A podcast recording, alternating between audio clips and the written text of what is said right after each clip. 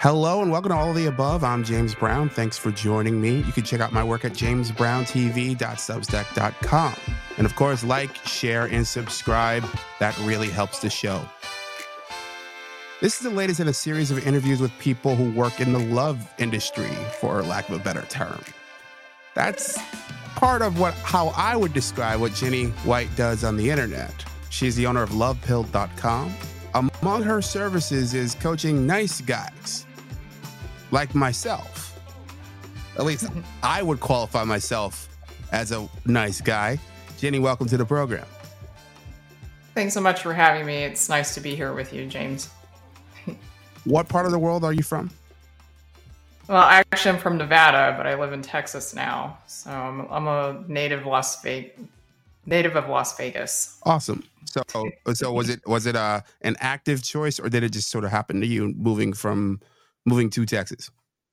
Yeah, it was it was a business thing. My husband and I have a business that um, he wanted to set up here as like a main thing. So we're probably even going to move deeper south. So might be looking at Alabama or something. what's your so, What's your rationale? It's just uh, nicer here. I don't know. I I grew up in Nevada and I just kind of wanted to get out of there. You know, I asked my dad when I was a kid, I was like, do I have to stay in Nevada? You know, I was like, no, there's 49 other states you can live in. Right. And the rest of the world, you know? so um, we just picked, picked up uh, roots and uh, took my family and decided to try it out. It's working out really well. So. Is it cultural? Because it's it's not the heat no, um, and there's no place hotter than Las Vegas except for the really humid places. Because Las Vegas is really dry, so you know it's a lot more tolerable than a even just a 95 degree humid place. So I don't know, just I, I like the South. I I, I love the Southern hospitality, and and the people are just wonderful. So yeah it is something I'd like to experience more of myself. It is something that I've sort of been eyeing. I, I live in Western New York, so sort of, mm. uh, I'm in the Northeast for sure. So I, mm-hmm. I, yeah, I'd, I'd, like to experience it more. And uh, I, I, I, the, the Southern hospitality sounds sounds about right. Yeah, it, nobody's ever rude, which is really funny because you know, in all the other places like Las Vegas, there's this fair share of rude people. You keep it, you go into LA, the people are even rude, more rude there. So you know, nobody's ever rude here, which is it's really nice. I love the Southern hospitality a lot. and Vegas, to go there for a few more seconds. Mm-hmm it, how big is the line of demarcation behind the everyday Vegas resident and the people who flock there to just gamble and drink and, and party? Oh, eh, eh, it, we don't go to the tourist area, or we. I didn't spend time in the tourist areas. Locals don't do what the tourists do. There's a local casinos and local attractions for people that they frequent whereas the tourists generally tend to stay there. Like I, I, didn't spend much time on the strip when I lived there. You know, when I was younger, I did, um, but you know, as I started to get older, you just don't want to have anything to do with the strip unless you work there. And I did work on the strip for a little while, and but other than that, you don't really want to have anything to do with it. Yeah. I I do get that sense in most touristy areas anywhere I go that mm-hmm. they're not for the locals. Yeah, no. They're most people that live in Las Vegas, a good percentage of them, they, they don't have anything to do with the strip. They don't have anything to do with resorts or anything like that unless they work there.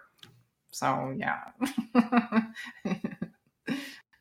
so I, I, I want to pivot to love and, okay. and and and as I said, I, I, wanted to speak with a number of different people who sort of work in an industry where they're they're trying to help people along the way. So let's just broadly, why why are you going down this path? Why have you gone down this path? Well, it's it's funny because I, I it wasn't something that I necessarily intended to do. I was following um, Alexander Cortes on Instagram, and he was decimating all kinds of information about modern culture and what a lot of these young people are going through and trying to find love. And he was giving a bit of his own slant on his own advice, and um, I I was addicted to his stories, and I, I got inspired by what he was writing and divulging about it and i said okay i'm going to go ahead and, and give my old slant you know because i'm i'm gen x and a lot of the things that i see nowadays just did not plain did not exist for young people especially when i was young. And i thought I, am just going to talk see if i can have a bit of a common sense slant to this. And it all of a sudden just all these young people 75% of the people that follow me on instagram or follow my work are under 30 wow. And with a, a very large percentage of them being gen z so i talk to people day to day who are you know close to my children's age. My children are gen z. But um, i just started to talk about these things in a more i guess in a way that makes a lot of sense to them. And they were really taken in by it. And and I just started posting my own stories, started posting my own content on my front page. I started to pick up a following. And then before I knew it few months later, 5 6 months later, I had guys asking me for coaching.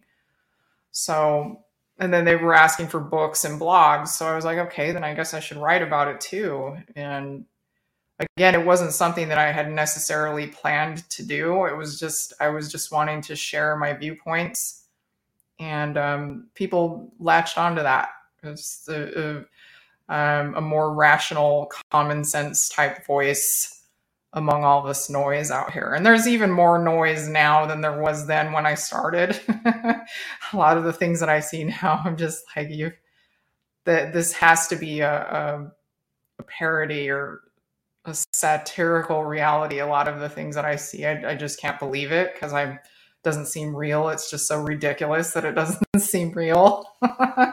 so you know, I and that's all she wrote. I've been doing it ever since. So I'm glad to help these young people, especially. How many years are we talking?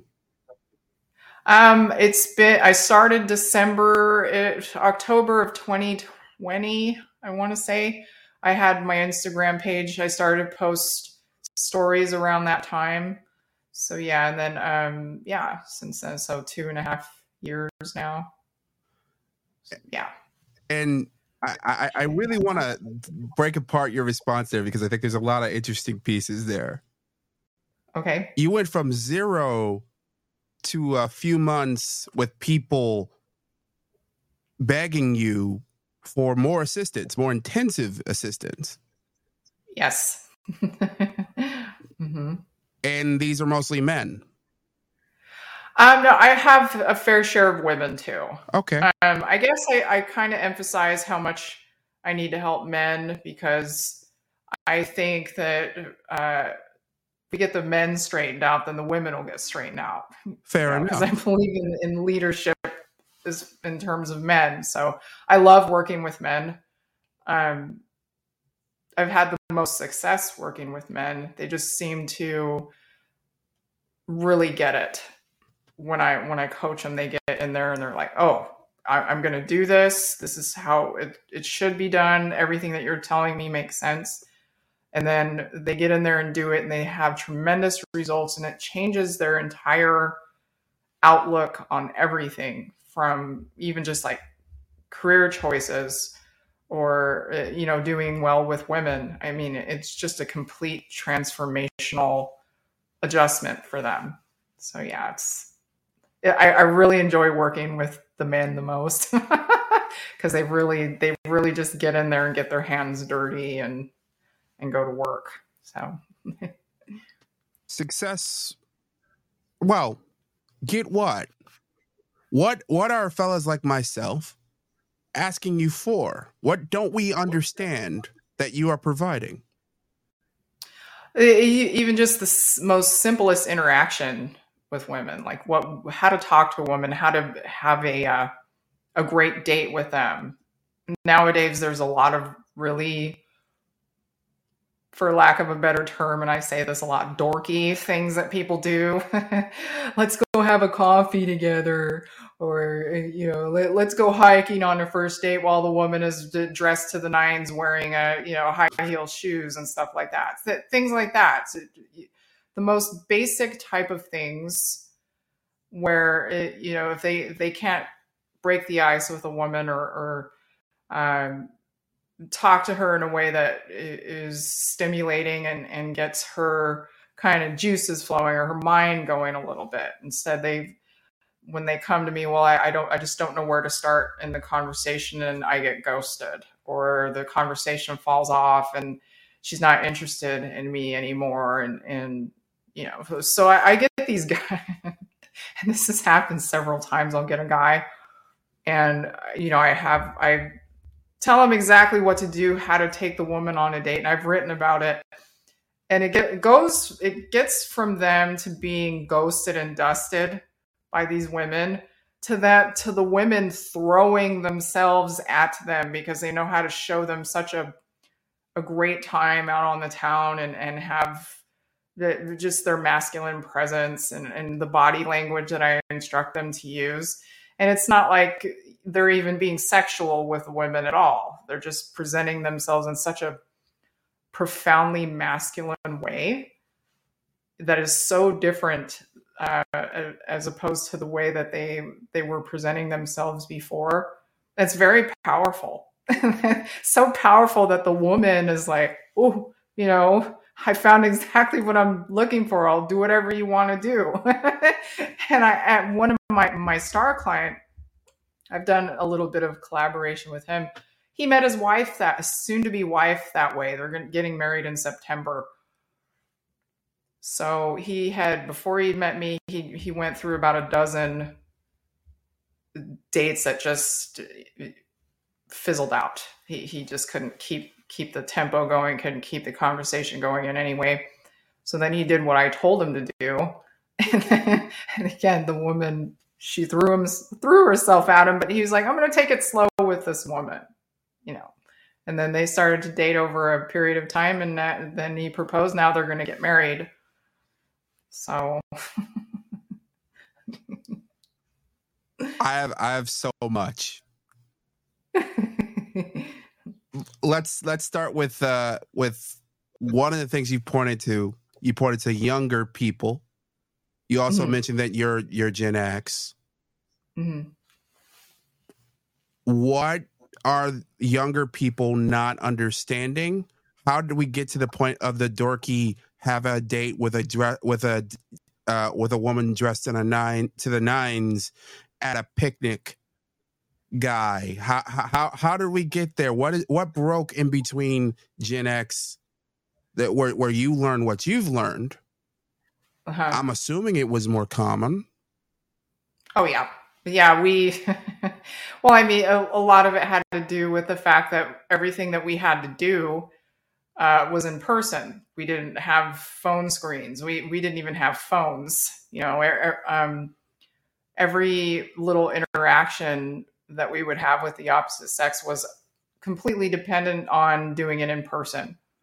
So the guys were smooth then, like they had to be, otherwise they wouldn't get any results. you know, um, it's just a totally different climate in that way, and I and so many people are isolated using their phone, spending all their time on the phone, um, and they're becoming socially awkward because of that, because they don't have to put their best self forward you know, if they're behind a phone screen and a, a, a lot of lines get crossed where um, people misinterpret texts or something, or you see, or they say something that's so awkward over a text and it immediately turns the other person off. You know, whereas in my generation, we did not have that luxury at all. We couldn't hide behind a phone screen. If we wanted to hit on someone or the, and we wanted results with them, we had to put our, our best self out there. And it was just ingrained in our culture. Um, boys did boy things. Like the big thing with us was BMX for for the men in our generation, BMX, X Games, and stuff like that. And then we would go and watch them perform. You know, none of us girls tried to get in there and compete with the guys or anything. We just wanted to watch. And I think that was a uh, so important for young men then because it was a it gave them a separate identity from the women and they were they could excel at something that we could admire them about greatly you know that we couldn't do oh i'm gonna go watch my like they i'm gonna go watch my boyfriend play football. It's like i'm gonna go watch my boyfriend race bmx and there was a lot of pri- male pride in that culture. Like boys were expected to be boys. Now it's like the they're not being encouraged to even be boys in any capacity. Just sit at, sit at home on your phone, socially isolated. Don't do anything cool. Don't do anything that you know might you might get a couple bruises on the knee, skin knee or something. You know, our our guys were rugged and they had game. And now I, you know, I find myself, especially with millennial guys, getting them getting a, getting the dork out of them and getting them to feel like men you know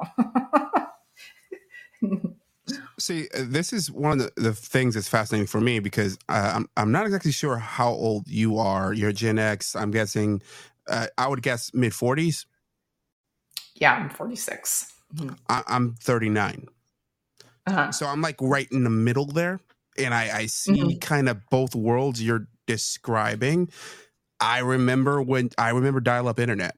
Like I remember mm-hmm. like asking girls out before even having a cell phone when I when I went to college in the mid 2000s. Mm-hmm. We didn't like I I had my first phone like late you know, late on in college, you know, like so I I I vividly remember this clear world of sort of being existing and interacting with people without the phone on you as a constant thing. You, you were literally, whether it's a cordless phone or, or you're at home.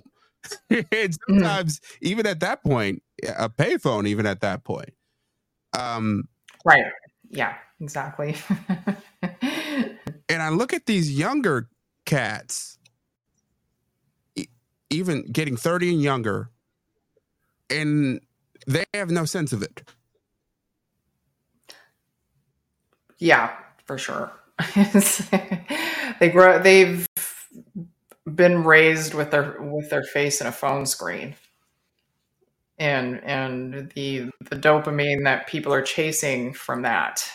So you know, um, we didn't have that in my generation. If we the only dopamine we got was like a glancing at the person that you liked in fifth period or whatever, and having them check you out, or or the, uh, uh, some candy. and we could eat, you know, dum dums, lollipops, or something like that, and then. Uh, maybe going on the water slide and then riding our bike on a hill, the where we have to do a jump or something. That was like the extent of dopamine that we got. We didn't get the, a constant rush of attention from people, you know, in, in the palm of your hand. In women's case, they can get attention from hundreds of guys for posting a provocative photo. And then men can go on and look at any variety of different types of women sexualizing themselves. You know, it, we didn't have those things. So therefore, we were able to have uh, in in person interactions that actually were meaningful, more meaningful. You know. By the way, uh, it would be jumping a bit ahead for me, but OnlyFans and the state of Instagram as a yeah. ecosystem that most of these people are plugged in through these screens were on my list of things I, I definitely wanted to bring up with you Sure. But before we get there, I'd, I'd like to to to to speak to some of the things you brought up, and mm-hmm. the socially awkward, social isolation. You're married to this screen. This screen is is controlling how you interact with the world. Mm-hmm. Thankfully, I'm in a relationship now. but like, about a year ago, I was not. Mm-hmm. And being right in that middle world that I described a bit ago, you get out, Mm-hmm. and as I knew it, you would approach women in public. You'd approach them in a bar, in that public place. And it seemed as if the phone had become, even though they were in that public place, the phone had separated them from being in that public place. Right. Mm-hmm. And I found myself asking the question if the phone if the phone is separating you from being present uh, uh, ostensibly to meet new people i would imagine if you're at a bar or you're in a public place Mm-hmm. it seems like a contradictory thing but it seems like it also a thing you can't control like you can't put it down you can't get away from it and you know i'm guilty of this too i carry my phone around but Mhm. um it, it's it, and and in your descriptions of sort of like getting in uh, having these folks in this constant haze of dopamine Mhm. seems to have hampered basic communication Yes, definitely. Uh, the way people that they treat each other, it's like you're just another number in their phone. so if you're a guy and they're trying to talk to some really attractive woman and you know she's got a lot of followers or something, just even just an attractive woman, you can bet that that woman's got hundreds of guys in her messages at any moment trying to make a move on her. And a lot of the guys are doing it in the cheesiest simpiest way possible. So whenever i talk to guys it's i i or even women i feel like it's strange of me to have to say this but i have written about it in the past i said you have to give people like a shock you have to give them a shockwave interaction to where it the, it curtails the dopamine and then they it brings them back to the present to the to where they can acknowledge you in like a way that is meaningful. So for example, if if a guy is asking you for nudes or something, you don't know him. You just leave them on read, or send them a, a the little skull emoji, like I'm dead, and then leave it. Stuff like that. You you literally have to do that to keep people's attention. Otherwise, you're just as predictable. You have this. You have uh, an- your days are numbered and if you a lot of these guys will get into a woman's DMs uh, using the same type of pickup lines, or they're not even pickup lines. You're so beautiful. You're so beautiful. You're oh, and then she's on the other side of the screen looking at her phone. Another guy who's another dork who's telling me I'm beautiful. Right? You know, Uh, there there's no differentiation between these people. They don't set themselves apart in any way. So a lot of what I have to do is tell these folks to, like I said, do it, trip up their dopamine with some maneuver. Then it's even uh, something as basic as giving them silence. Like for instance, I have a gal that was in my DMs yesterday, and I've been talking to her over an extended period of time. She's like, "How do I handle a man who's being a jerk to me?" Um, being moody or whatever over text. And I, I have been emphasizing f- for months now. I was like, give him some silence. if he does, if, if he's being a jerk over text, just uh, just don't even talk to him. Let him give him some time to readjust and cool off. So what does he do? Comes back the next day. How are you? With a little smiley face. You know, so it works. It, it, it doesn't seem like it would, but it does. You you all these people think, well, if I don't answer this person right away, or if I don't show them uh, the or provide them with v- validation that they're looking for and the intention, they're going to lose interest in me. That's not how it works at all. By withdrawing a, a little bit when they're starting to be jerks and leaving them on read, go go put your phone down go do something else for and wait for them to re-engage with you you'll find that they've recalibrated, they've changed their tune, they're ready to be present with you. They're not going to mess with you. You know. It's just stuff like that. Little brain hacks that I've had to paying attention to the stuff that I've had to come up with and and talk about at length on in my stories on Instagram and then of course on my blog. So I want to touch on a couple of your uh, of uh, of things you've mentioned here, and I think they okay. seem intertwined. You mentioned masculinity and not approaching things from mm-hmm. a masculine way. Mm-hmm. You also mentioned uh, existing in a satirical reality and and mm-hmm. lack of con- common sense. Yes. As you've weaved your narrative here over the, the last, you know, 10 minutes or so, 15 minutes or so, mm-hmm. it seems like those things are all intertwined. Does sound about yeah. right? Mm-hmm. Masculinity is a big problem.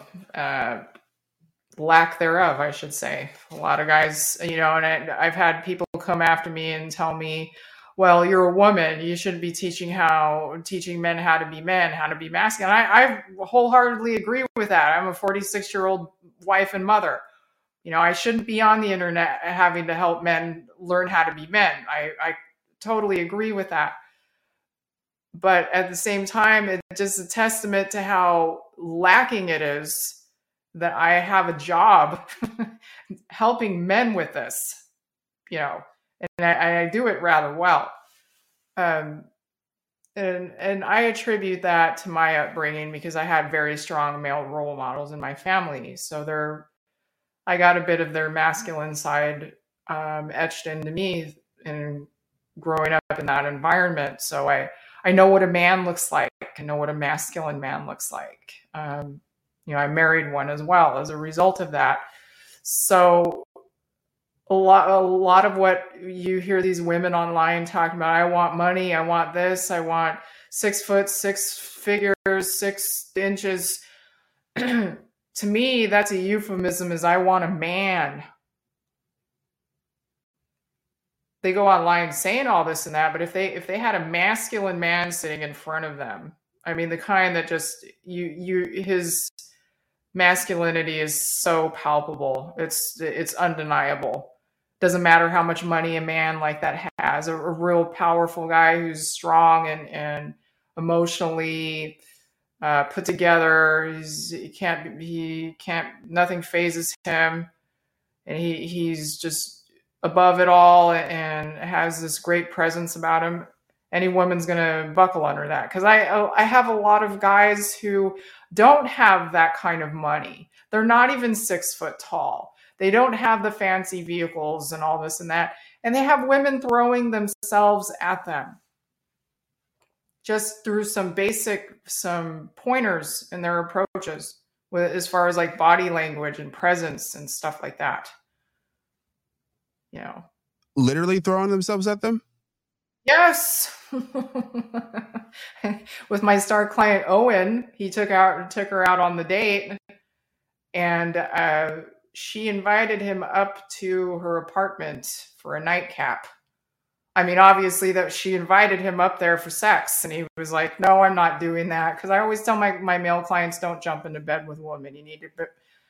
Let things play out over time to find out what kind of woman you're dealing with and how much she actually likes you. So that's what he did. He's like, you know, I, I, you know, I got to get, a, I got to go to work tomorrow, but maybe we can see each other uh, again soon. Gave her a hot kiss on the lips, and and sauntered away. And she was texting and calling, wanting more dates from him. She couldn't get enough of him. Did he use any cheesy pickup lines? No. Did he use any manipulative techniques. No, all he did was show up and be a man and present himself the way a man should. and yeah, he's not the only client that I've had this happen to. Just recently, I had another guy, he had two of them in a row that were throwing themselves at him. Granted, the, the, the first one that did it was a little bit too crass and forward, and he wasn't turned on by that at all.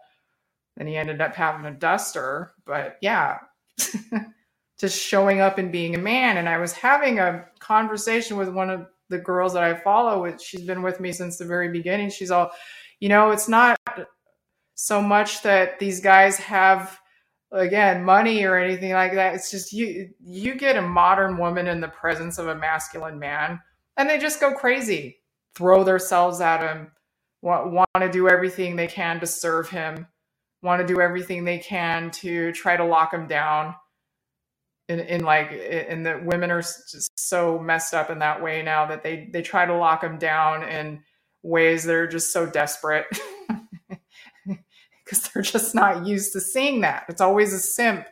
They have a for every hundreds, uh, every two hundred simps, they've got maybe two to three masculine guys who who sustain their attention to to the extent they're throwing themselves at those guys too. Mm-hmm. For those who don't know, let's define our terms. Simp. simp is basically a guy who is placating and is desperate to get a girl to like him that doesn't like him, that doesn't reciprocate his feelings. Go. So it, it, it basically a, a, guy that's ass kissing, for lack of a better term. a beggar. Yes. Yeah.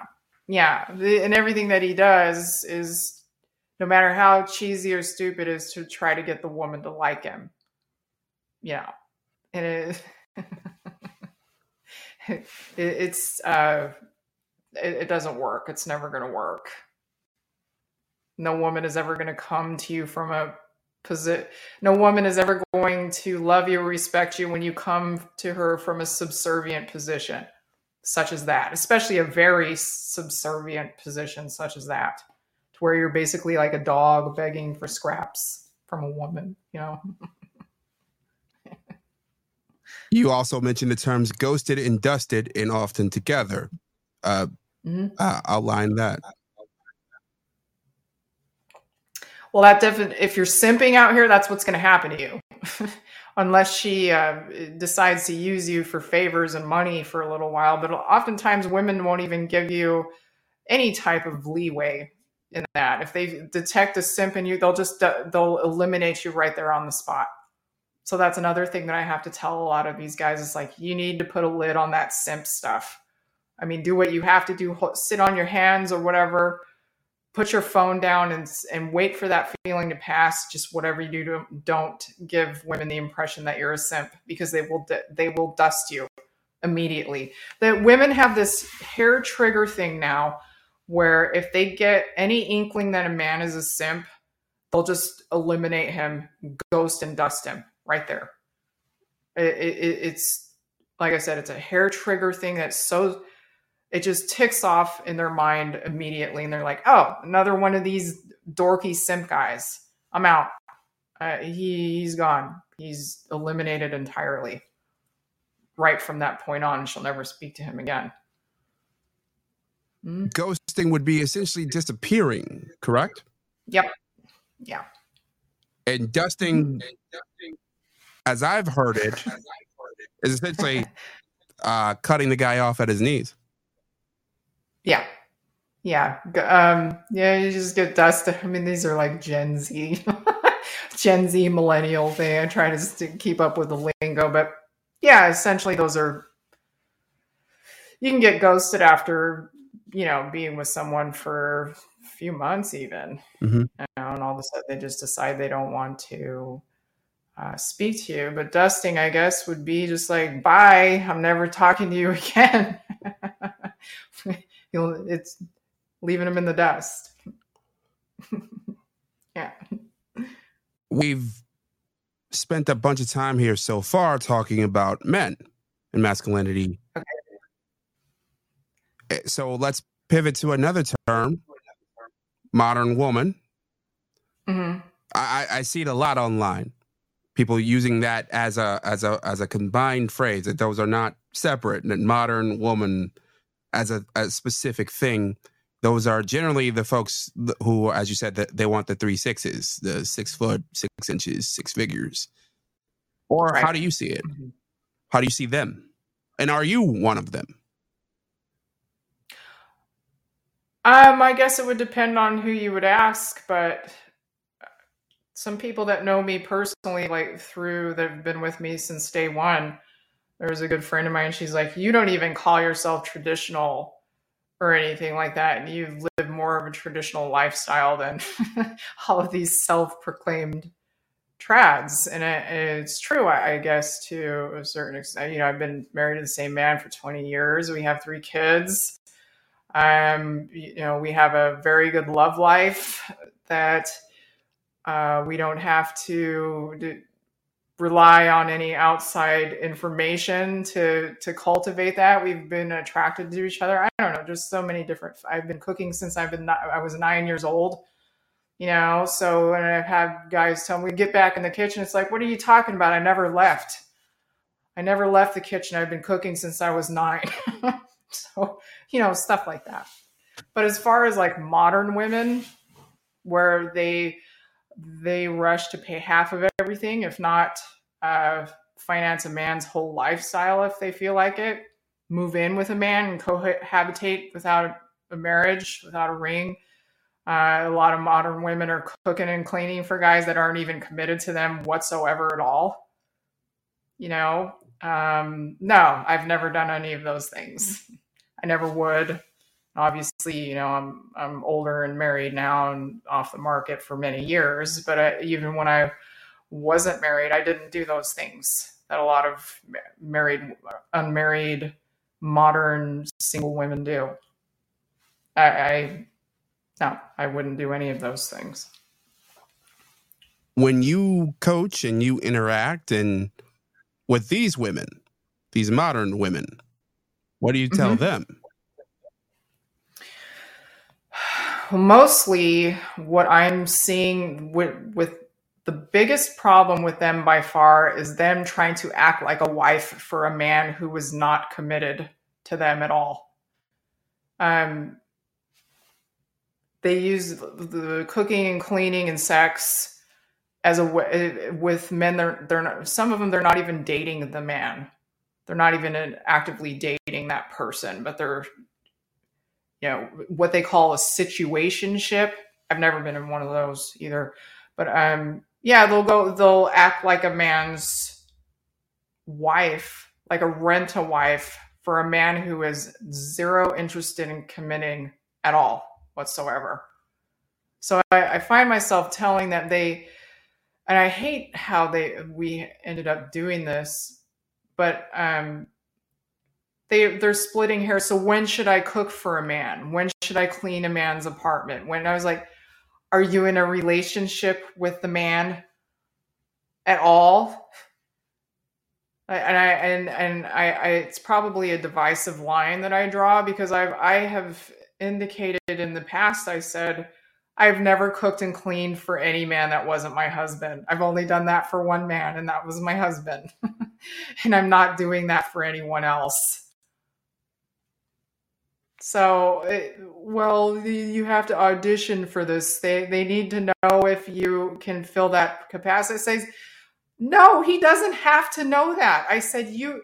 He can come and look at your home and see what kind of um, cookware you have, and make an assessment, a fair assessment that way, right? He can see what kind of cookware you have, what you kind of food you got in the refrigerator. Maybe put some baked goods on the the oven the top of the stove there and leave him out can help himself and have one. Men aren't stupid. A man can tell whether you're good at cooking and cleaning or not, but just by observing your living quarters. I, just don't buy this whole thing. Well, uh, you, you need to audition for a man for months and cook and clean for him when there there isn't even any talk of commitment on the table at all. You know? I don't agree with that. Is business good? Yeah. Oh yeah. Um kind of slowed down a little bit because my husband got sick. Um, he ended up with a brain tumor. Uh, we found out last Uh-oh. summer, and I, I, had to take a few months off um, later on in the year. Uh, I think it was October to about January or February. and then um, I had some personal things going on, and then now my mother-in-law's uh, sick and dying. So I mean, it's just been wow. it's been a torrent of just things that him and I have had to face in the past year. or So yeah, my business is going good, but it would have been going better if I, you know, didn't have all these catastrophic things happen. But I mean, that's life. You know, everybody's got problems. And You know, terrifying. yeah, very, very. But um, I'm so glad that my family we were able to pull together and and support each other and and then that that just made me realize just how much fa- how important family really is how important marriage is and the people that you love you know so Well, personally, like I, I've been going through it the last few months myself. As uh, as folks who follow my Substack know, my mom's been sick. She's she nearly died and is in a rehab facility now. Mhm. And you know, it is a thing where you you realize that it- there's something about having to actually fill out a form where you have to mention, man, if something happens to me, what? Who is going? right Who's going to be the person that comes Mhm. to help me out? Yep. Yes. Yes, we had to do the same thing. Wills. yep. And as a young person, you don't really. It doesn't cross your mind. At least it didn't cross mine. No. No. It, it, well, I mean, I've always, I had to fill out, we had to fill out living wills though, like in the, in the event of this. So yeah. and it- I mean, I've had, you know, life insurance and all those types of things set up for a long time, but as far as like making out a living will and, and the power of attorney and all Sure. that, should anything happen, yeah. No, I, we had to do that too on top of it. So, you know, but I mean, that's life. And then, especially in midlife, all these things happen things that you can't uh, control and you don't expect. But I mean, yeah. I would hate to be doing that alone. I'm very happy I have my husband, you know, and vice versa. Did it teach you? Did these experiences? Are these experiences teaching you anything about relationships that you can share with the rest of the world? Get married and have kids. I keep telling people that. Time is not going to slow down for you. Time waits for no man. And when and it, of course, you're not going to glean any of this information from your peers and whatnot because they're in the same position as you are. They think they're never going to get old. They think that they don't have to plan anything. Everything will just take care of itself in the end. Um, you know, I, I I don't have to grow up right now. I don't need to have a family. Ju- Just keep kicking the can down the road. Then pretty soon you wake up and you're my age. I'm 46. You know, and then have end up with a sick husband and you know my kids are getting to the, the age where they don't really need me as much. So i have to grapple with that as well. And any person that i've been seeing a lot of these videos lately with older people who are like wealthy and stuff on instagram.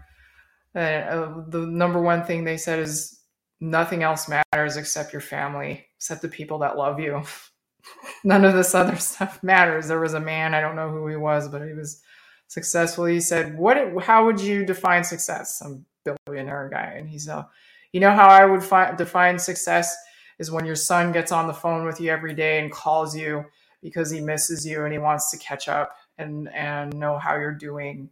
That he's actively in your life." Whereas, you know, because when you're old like that, usually your kids they don't have as much to do with you as they did when they were kids you know so he measured success in terms of uh, your grown children actively wanting to be in your life and i agree with that totally Mm. And I, I, I absolutely agree too. I feel like because I, I haven't had kids. I haven't been married. Mhm. And as I uh, uh, approach 40 quickly, or about a year away, Mhm. I, those are two of my biggest regrets so far. Um, Yeah. and that it's like, uh, what was I waiting for exactly? Um, I I Mhm. couldn't tell you in hindsight, and and but you know, there's obviously still time, little time, less time, but still time. Mhm. I People find love every day, but it ha- you you have to make that a priority as far as like tending to your life, making sure that you know you got all your everything aligned and, and how you want it, so that you can share your life with someone else. Another thing that they did they encourage young people to do is be so selfish and infantile. Oh, nobody else matters. You can just show your rear end online all day and, and make these really cat, uh, nonsensical short term choices for women. You know, like you were talking about OnlyFans or something. Mhm. That's a, a stain on their reputation that on the internet that's never never going to go away. You know, you're what are you going to do when you're forty something?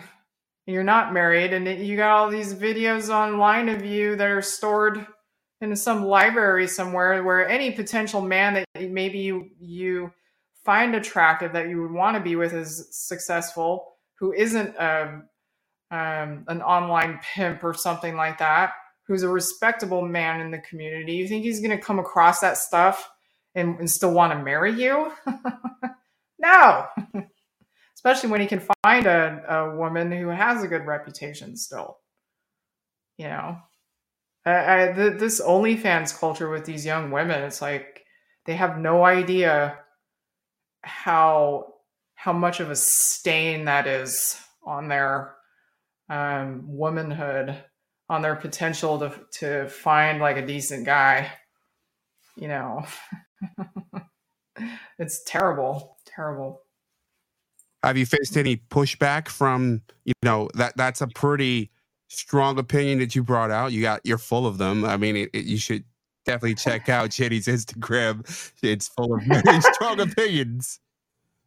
Yeah. What's the pushback like, if any? well, I, I don't. I don't know. There's other uh, there's other people out here who are more vocal about women's. Um, well, I don't. Yeah, they they have a bigger audience than I do. I should say, but they're they're vocal about women's behavior now, and I ha- I have been talking about that myself, and um, it's a mess. it's such a mess with women that they're they have such bad attitudes, very promiscuous, no self respect. They're not ladylike. Um, it's just so opposite of the way that my mother raised me to be, and the the environment I grew up in. Those the, those kind of girls would get sent away to the bad girls' school back in my day. you know, like the, the, the girl was walking around like that. Her parents would be ashamed of her. Not only that, but she she would need to go to a girls like reform school to and because she got sent away in shame and she needed to fix fix her behavior. they don't even do that now. If anything, it's the people that get punished for bringing any of this up uh, as a that you don't agree with it or that you don't advocate for it and that you're against it, you're the bad guy. You know, if you go on and say these OnlyFans girls are sluts or something, they're like, eh, you're slut shaming. you know, it's like, I, I'm taking. Is there a power?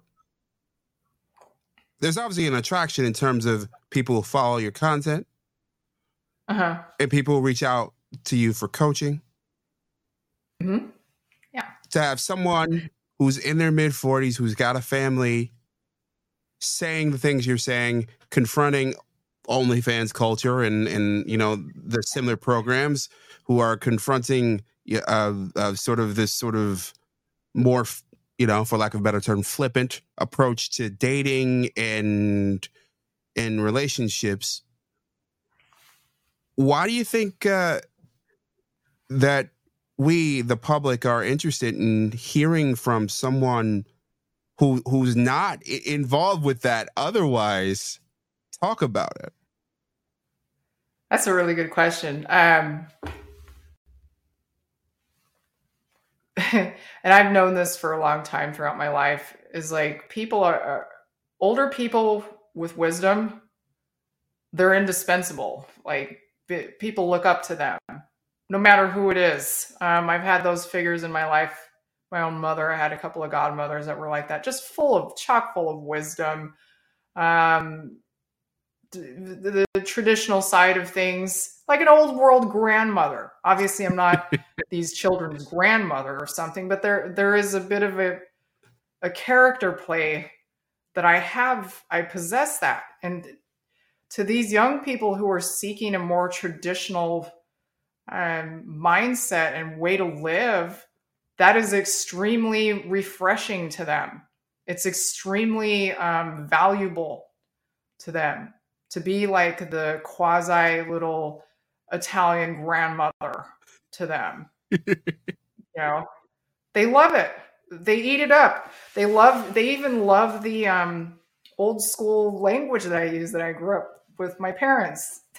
I'm using that, you know, some some idiom that is archaic that you know they never heard before, but I mean it was always something I heard when I was a kid.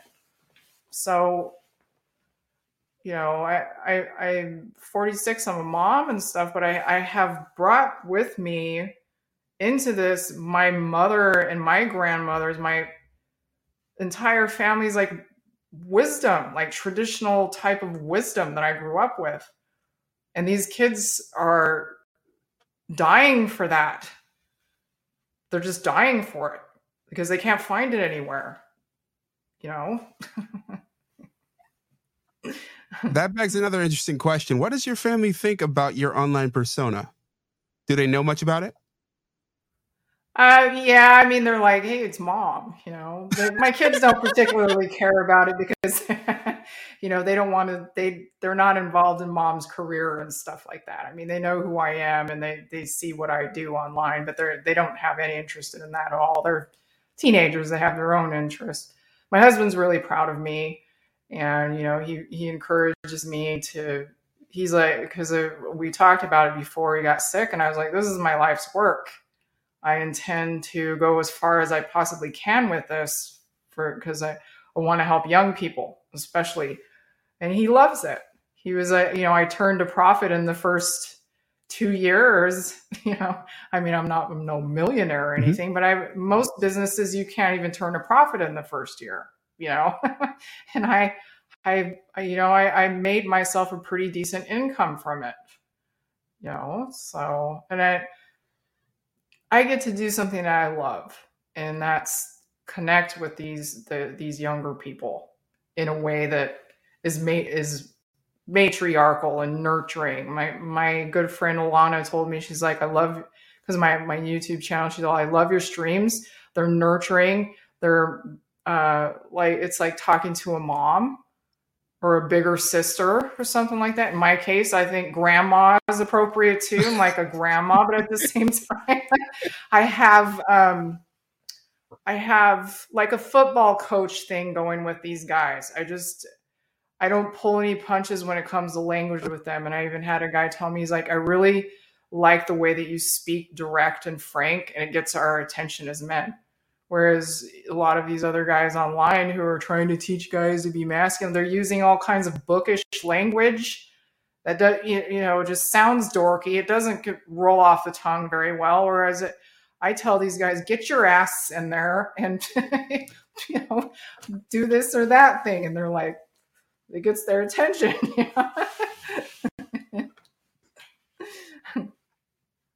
How different are you at the kitchen table or in a grocery store than you are online? Oh, I, I this is me this is totally me. Like I I don't know how I couldn't pretend to be anybody else. I don't think, you know. um and I, I when you get to this stage you don't much want to. It's like what you see is what you get. You drop all kind you drop any type of pretenses that you might have had when you were younger because you just don't care anymore. You don't care what um age brings that sort of liberation with you where you just don't care about so many things that you cared about in the past you know. But yeah no this is this is me. For better or for worse you know.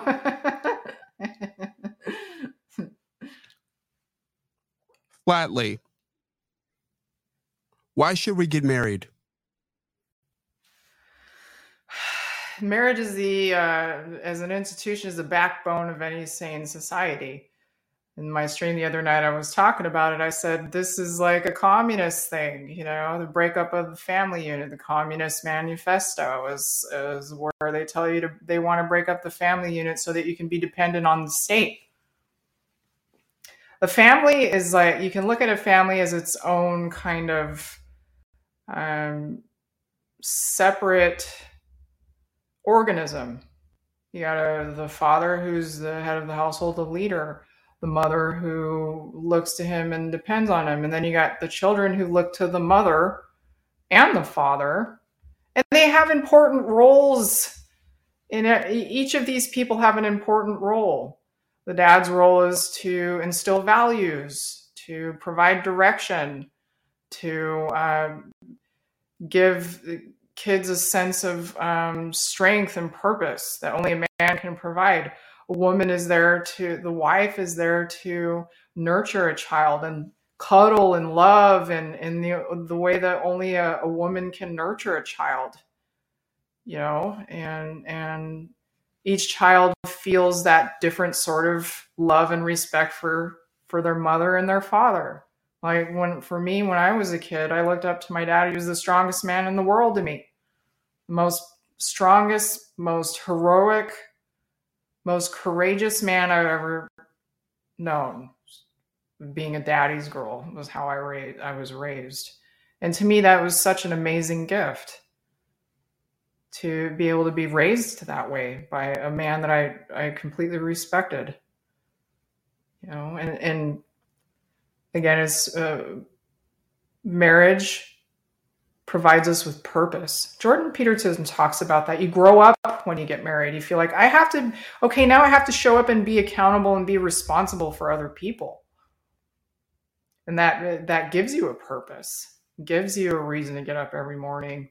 And it, it's it, it's dutiful, but at the same time it's so fulfilling to serve the people you love in that capacity that no one else can. I mean, let's just be frank about that. You know, they have school teachers or whatever, but who do they come home to at the end of the day? You, the people that uh, they they uncond- they love unconditionally. Children look at you. The they if you're a good parent, they'll they'll take care of you the rest of your life in old age. Mm-hmm as we've mentioned. I love family. Go ahead. That's that's pretty clear. I I, I think mm-hmm. that's crystal clear. I I think I think the question, and I, I think one of the things, just speaking for me personally, when I had a concern about regrets. Mm-hmm. I think I think I don't speak for myself. I think a lot of people do as well. Uh, you know, taking that plunge earlier, as you're as you're clearly endorsing. Do you have any regret about doing it that earlier? No. None. Not at all. No. No sliding doors no. moment in your past that you thought that maybe you would have a a whole different life? No. No. Not at all. I I never really I then that was another thing with us in Gen X is we had such a great upbringing, such a wholesome, um, fun, fulfilling, and not so uh, dangerous that we would make regrettable mistakes. so I mean, we got to live like such a full life. If you if you go around and you see certain Gen X couples, a lot of them been married 20, 30, 35 years and stuff like that. I never really hear them say that they regret doing anything because we lived in the greatest culture as young people. So I think that had a lot to do with it. It's like we had such a fulfilling existence through our culture that th- there is no FOMO. What else are we going to miss out on? we had wonderful romances, you know, puppy love romances. We got, uh, we had good gender roles where guys were guys and girls were girls. So we didn't feel like we had to get that straightened out later on in life like a lot of people do now. So I've noticed that though, like on, on the small um, pockets of vo- actual vocal Gen X online, there aren't very many of us because we just we're just very low key, uh, keep it under the radar, and that and that also has to do with how great our culture was. It's like we lived that. No one could take that away from us. So by the time I, I got married, I had I already lived such a fulfilling existence in my life with our culture, with my family upbringing. I was ready. by the time I got married, I was like, I'm ready to be a mom. I'm ready to be a wife. I can't wait to get on with this part of my life. For sure. I have so much more I'd like to ask you, but our time is about up. I'd love to extend uh, an invitation to bring you right back uh, for another time if you are interested. I would love to. That'd be great. I mm-hmm. I have a big long list of things I'd like to speak with you about body mm-hmm. count mm-hmm. because you you've talked about oh. that a lot, and right, um, and and other uh, other other very interesting topics. So I, I look forward to our, our, our next engagement. For sure. I would I'm happy to come on. You just let me know when. so Jenny, any famous last words? Get married and have kids. Do it. Jenny White, thanks for joining me. Thank you. Thanks for listening to all of the above. Let me know what you think wherever you're listening and do me a favor share it with a friend. You can follow my work at jamesbrowntv.substack.com. Paid subscribers get access to bonuses, including 10 the Hard Way, our members only show. You can reach me at james at rochesteraccent.com or jamesbrowntv at gmail.com. You can also leave me a message at 585 484 0339. We might have you on the show. I'm James Brown, and as always, be well.